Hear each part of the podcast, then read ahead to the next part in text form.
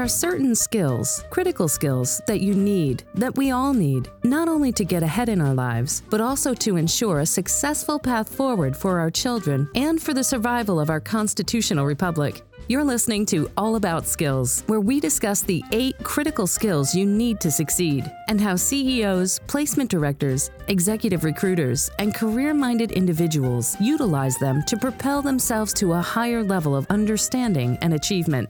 Get ready to learn, master, and excel with your host, Charlie Jett. Thank you, Anne, and welcome to It's All About Skills. This is a series of programs where we discuss the critical skills and their application in the real world. My name is Charlie Jett, and we're coming to you from our studio in beautiful downtown Chicago. I'm an internationally certified coach, and I specialize in career management, skill development, positive intelligence, and career crises. We have a wonderful guest today.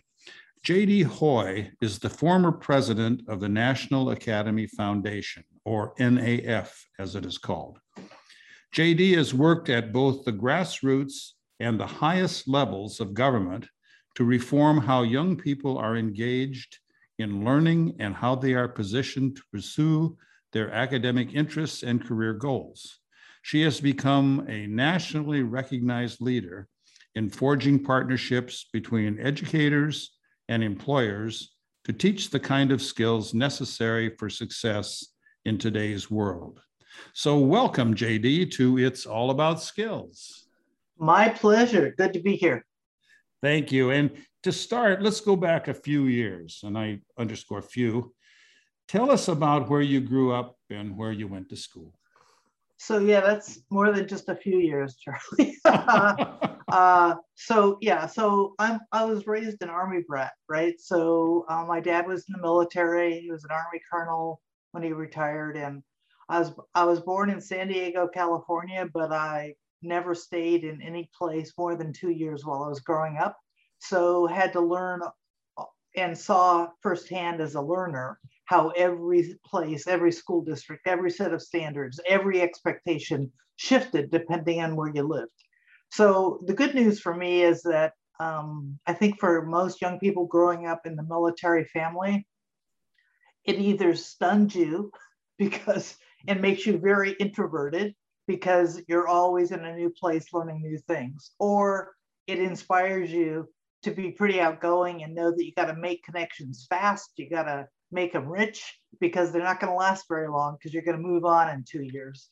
And for good for my personality. I, I went that way. Um, and the only people who got a little upset, I think, are my parents because they had to watch me in all those different places while I practiced who I wanted to be as an adult. So I would, you know, one one place I'd be a book learner, the next place I'd be a outdoors person, the next place I'd be a equestrian, the next place I'd be a, you know, a different a different image of who I wanted to be. So I got to practice, which, you know, a lot of people don't get to do because they're in the same place and they have all these people around them expecting them to be a certain way. Yeah. And for me, and for me, the only people that expected anything similar were my parents. And so they just had to they, they just had to get used to me practicing being a different me um, and figuring out how to feel good about what I wanted to do and who I was and and it was a wonderful experience. So, you know, when I ended up going to college in Oregon, the beautiful Pacific Northwest, loved it. Uh, started out as a major in, as a vet major uh, because I was an equestrian. And I wanted to be a large animal vet, and got into college and started that work and got turned on by psychology, counseling and guidance, sociology, and ended up pivoting out of the veterinary medicine field and moving into the people field. So I changed animals. Um, Good when, point.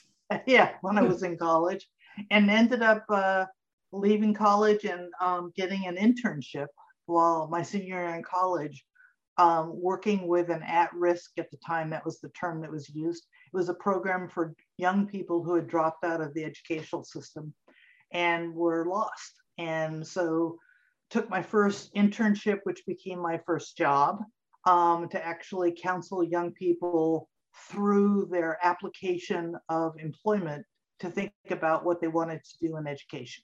So I managed to connect young people to employment opportunities. And then in the process, uh, 90 plus percentage of them went back on to school and to education because they, they saw the relevance and they saw the importance that if they wanted to get anywhere through their employment experiences, which they loved, they needed more education. So workplace was a tool to re-engage them into the educational experience. And I went on from that experience to, you know, management, leading a large organization, 27 rural counties in Oregon around Department of Labor's focus on youth development and youth employment.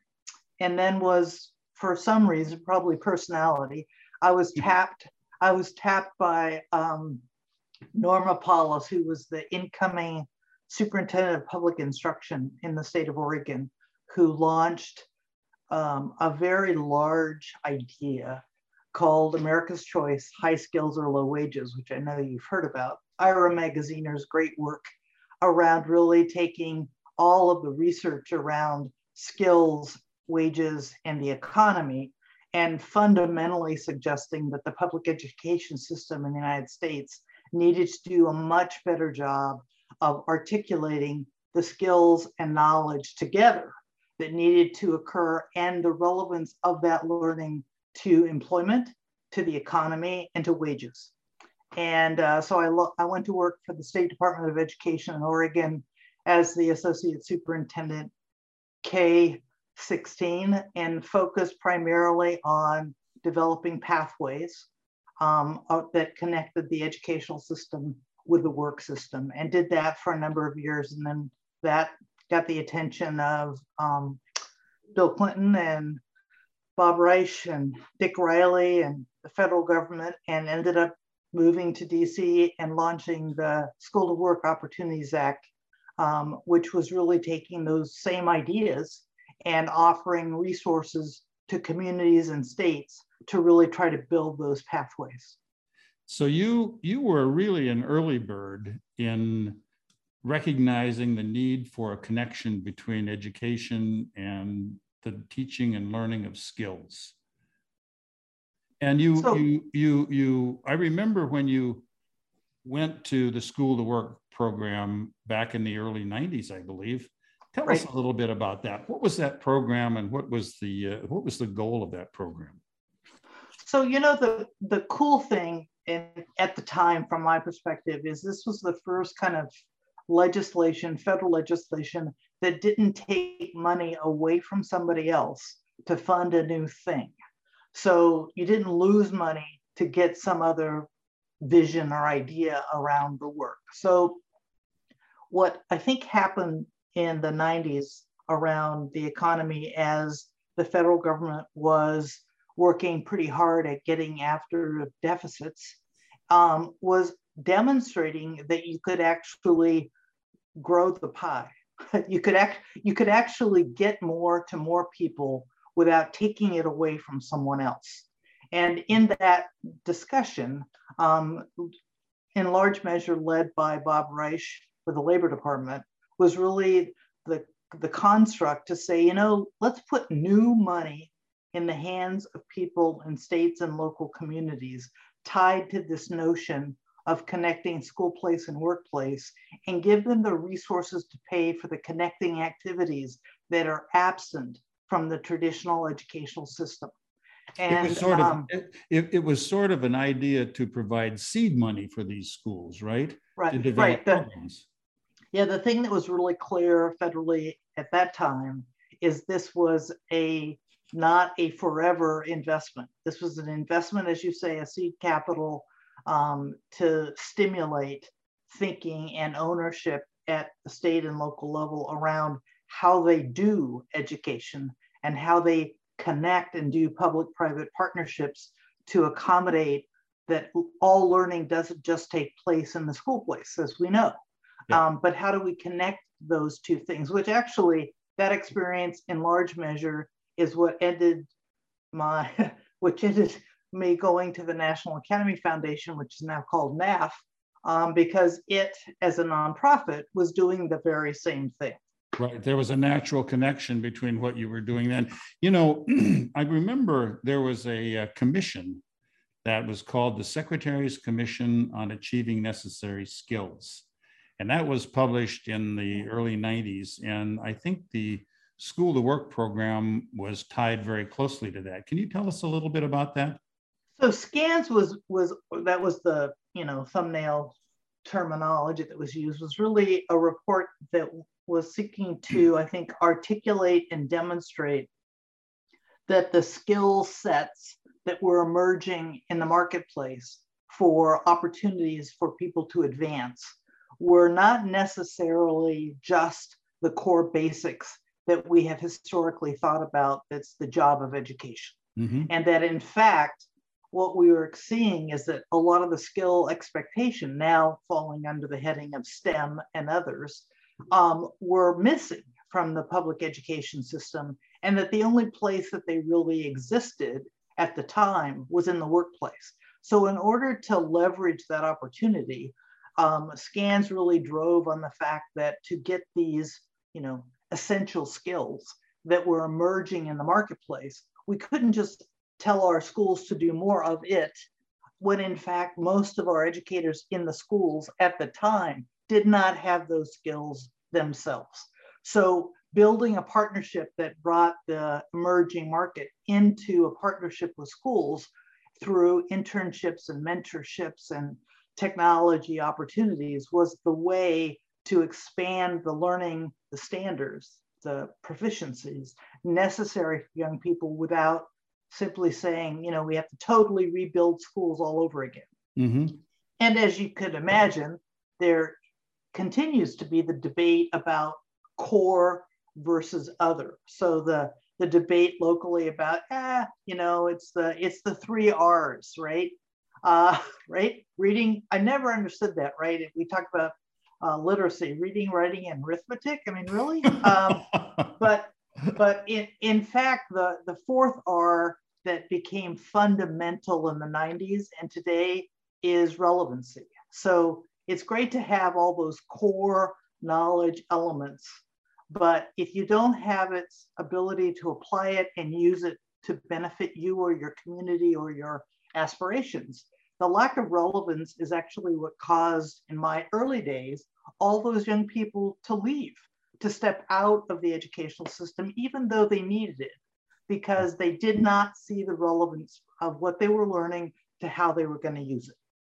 You know, JD, I remember uh, that one of the problems faced by the efforts of the School to Work Initiative and so forth were, were uh, that many people felt like that was vocational education. And right. that uh, that was a big hurdle you had to had to cross. That they, they, it wasn't vocational education; it was actually education to complement the the STEM, the the the the, the, the fundamental academics. Yep. No, you know, um, when I was one of the major jobs that I had as a as a national federal uh, advocate for school to work was I ended up talking to a lot of people, uh, going to a lot of conferences, going to a lot of state meetings, trying to inform people about what this was about and how it was different. And and one of the stories I, I, I tell often is I I was in a, a presentation and I told them, I said, you know, I'm from Oregon. I move all the way across the country to DC. I launch a national initiative called School to Work. And half my audience gets the school, but is frustrated by the term work because they think school is about something more important than employment. And then the other half of the audience thinks that work is really important, but they don't like the term school because it feels so K 12, so elementary in the notion. And I said, you know, at some point you kind of have to stand up and say, okay, let's call it education for opportunity. Call it whatever you want. At the end of the day, it's really around learning tied to application that allows young people to be successful. But it is interesting how the term vocational education or school to work, people lock on to words that bring up images that are problematic. And it's really important, I think, as you have found in terms of looking for critical skills, that we get out of the the branding problem and we get into the what do you need to know and be able to do to be successful. Now, JD, you know, let's stop for a second about what's happening in those days and just focus a little bit on what it took for you to be successful in not only working in your original area of uh, in Oregon, but running the the National School to Work program. What kind of skills did you find that were necessary for you to be successful in those roles? Um, to be honest, I think probably the most um, critical skills uh, are two. One is the ability to communicate. Uh, how I'm glad you said that. That's that's the number one. I think that's number one. Thank you very much. Um, I think I think communication is more than just imparting knowledge. It's also has to be inspirational. If in fact you want to move people to something new to something unknown, something they may not feel comfortable with. So, so communication skills were fundamental, and I worked really hard to make that an inspirational opportunity and how the messaging was was given. Um, but tied to that was the skill of listening. Yeah. So I think too often there are really powerful um, breakthrough opportunities that miss the mark because they're being forced, they're not being presented in a way that, that plays to the listener's needs, interests, fears, concerns. So the other skill that I think was really fundamental to me besides communication was being able to listen and read the audience. I mean, where are you trying to do this work? And it can't be sales. It it really it really has to play to people's passion in their heart. That's for sure. Now, once your experience at uh, the School to Work initiative uh, was completed, uh, you created and served as president of Keep the Change Inc., a nationally recognized consulting business, and you focused on what you what you did in the past, basically helping communities reform education and develop a skilled workforce. Tell us a little bit about that experience, and then we'll get into NAF. Well, to be really honest, Charlie, I mean, I think the question is always, what do you do after you work with the feds? You know? Good point. Yeah, there, there, there are a couple of things that a lot of people do. Some run for office, some go back to state government. I mean, they it's it's it's a really interesting kind of pathway, uh, and it's for many people it feels like a dead end when you hit the end of your time uh, federally. So and, and by the way, and and and that you don't have any any fodder for writing a scandal book of some kind. Exactly. or you don't want, or you don't want to, even if you do have a fodder. um, so I think for me, it was about how do I parlay everything I believe in and have worked hard on and, and continue to do the work without having a federal government writing my check. So I just I, I put my shingle on the wall and said, if people want some help, I'm here. And um, did that for eight years. And it's really interesting because uh, it, it, it came in very different ways. So sometimes it was a relationship with a Department of Education. Sometimes it was a relationship with a foundation locally in a community. Sometimes it was a relationship with a superintendent in a local school district who wanted to do something different. So um, it really, the clientele was vast and wide and different, but they all had one thing in common, and that was trying to find, you know, the magic potion of this school place workplace. And what do you need to build from a infrastructure perspective to reinforce and incent people to operate in new ways? And you were very successful in that. And then you were then you were sought out uh, as a nationally recognized leader, which you really were at that time in education reform. You were you were selected to head the National Academy Foundation (NAF), uh, committed to preparing students for college, college and meaningful careers. Tell us a little bit about that and uh, about the National Academy Foundation and its mission. So, so it's now called NAF, NAF. So, not like, unlike many places, took a, uh, a, a big name and made it an easier name. Um, so it's been around for 40, it's been around for 40 years. When I came there, it'd been around 25, moving on 30 years. And, and they were growing, they were scaling, and they were focused at the time primarily on certain industry sectors. So they, they had launched initially by Sandy Weill, who is still the chairman and founder of NAF, around financial services as the pathway of interest. And then they added over time different industry sectors into those pathways. So financial services, hospitality and tourism, at one time was called travel and tourism, um, information technology, um, engineering, most recently health sciences. So as, as you can imagine, right, the marketplace changes, the need for those workers evolves. And, and so there were opportunities to partner with industry to bring content, curriculum content and application into schools tied to that pathway. So my, my, uh, my, I guess 14, 14, 15 years at NAF was really about um, not only maximizing the industry partnership, but reinforcing that work with paid internships and mentoring opportunities. Because at the end of the day, um, what we knew was true, um, I think right after I started, which would have been in uh, 2007, the MDRC national, nationally known uh, evaluation Center uh, in New York had just completed a longitudinal study. And as you know, it is very, very unusual to do a random assignment study in education. Yeah. because because you know some have to get it and some don't get it and then you compare the results. That's pretty hard to do in a public education system that everyone's supposed to have access to everything.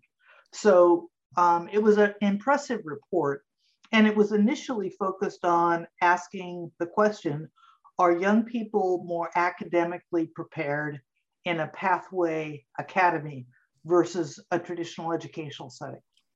And the conclusion of that report was actually um, it, it, it basically is the same. A good educational program or a good pathways program prepares people successfully for their future. But there was not a, a windfall benefit. That said, the windfall benefit in the longitudinal study, which actually followed graduates eight years beyond high school, was that those that were in the academy actually had sustained earning benefits of up to 17% over eight years. Wow. And and it was more dominant for young people of color. So the the real aha at the moment was, yeah, this works. This is a good way to engage young people, help pass uh, academic learning on through real relevant learning. But hey, there's also this powerful economic opportunity if we engage employers besides just giving us content giving young people real opportunities to see the workplace, experience the workplace, develop role models from the workplace as they imagine what their future might look like. Um, and in the process, reinforcing learning as well as reinforcing what their desire is for their next step. Is it college? If college, what's the major? I mean, the joke I used to make on stage all the time with school to work is, you know, college is a very expensive exploration program.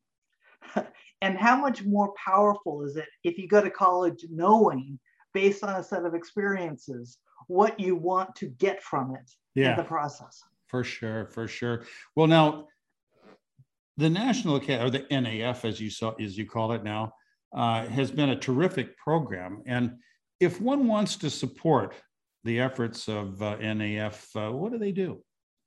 So the easiest thing, to be perfectly honest, is to just go to naf.org. Um, naf.org, naf.org. Okay.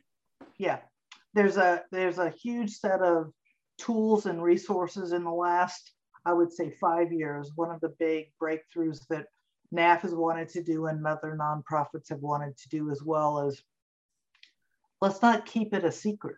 yeah, how do you, for sure. How do you how do you push good stuff out to anybody who wants it? So um, that we have you know schools and districts and states that partner with us very specifically to do NAF through a process, through content, through instruction.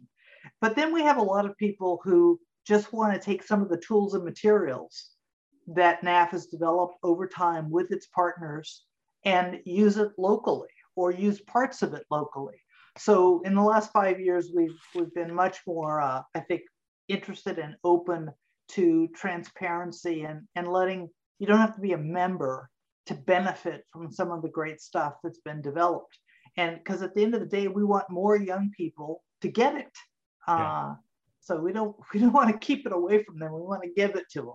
So um, yeah, if, if somebody was interested in in being a partner or just using the content or whatever their desire is, go to naf.org, shop around, take a look. Um, and if there are things that really kind of make your heart sing and you think you'd like to be kind of interested in it, uh, drop me an email at jdhoye at naf.org and I will connect you with somebody locally who's interested in doing what you want to do. Fantastic. You know, uh, based on JD, based on all of your experience and uh, you know, in early in Oregon and with the School to Work program and with NAF and so forth, what's your reflection and your assessment these days of the interest in school reform and the need need for teaching the kinds of critical skills that students need to begin their careers? And most importantly i think is to take their places as responsible citizens in a constitutional republic. Yeah. You know i wish i wish more than anything else that we would listen more to our beneficiaries. Um, I mean, when I talk to alumni, graduates from NAF academies, or when I used to go and do youth conferences with School to Work, or when I used to travel around Oregon as the associate superintendent, listening specifically to those who we seek to serve is probably the most illustrative thing we can do. Um, they get it. They know what they're not getting. They know what they need and they know what inspires them. And you know, as a as a person who believes that a public education system is critical and important to creating good citizens, et cetera, and should be open to all, we sometimes organizationally get in our own way. We build we build systems to demonstrate uh, a, an organizational design that does two people versus four people. And, and, I, and I really think places that you see doing um, remarkable results for, for students who many would say probably would not be successful are those who figured out how to light the fire of their beneficiaries and engage them in the design process for the instruction. Right. I mean, I, I don't know that I don't know a single teacher that doesn't want their students to be successful or to learn. Wow. Now, JD, based on all of that experience and so forth, let's just imagine, and you've probably done this before, but let's just suppose that you went back out to Corvallis and or in, in Oregon and so forth, and we're giving a, a commencement address at the high school or the high school you you went to, what would what would be the three or four pieces of advice for these young people in terms of pursuing their careers in the current world that we face? So you know, um, I've I've done um, a number of kind of alumni internship discussions with young people and and they always ask that question yeah.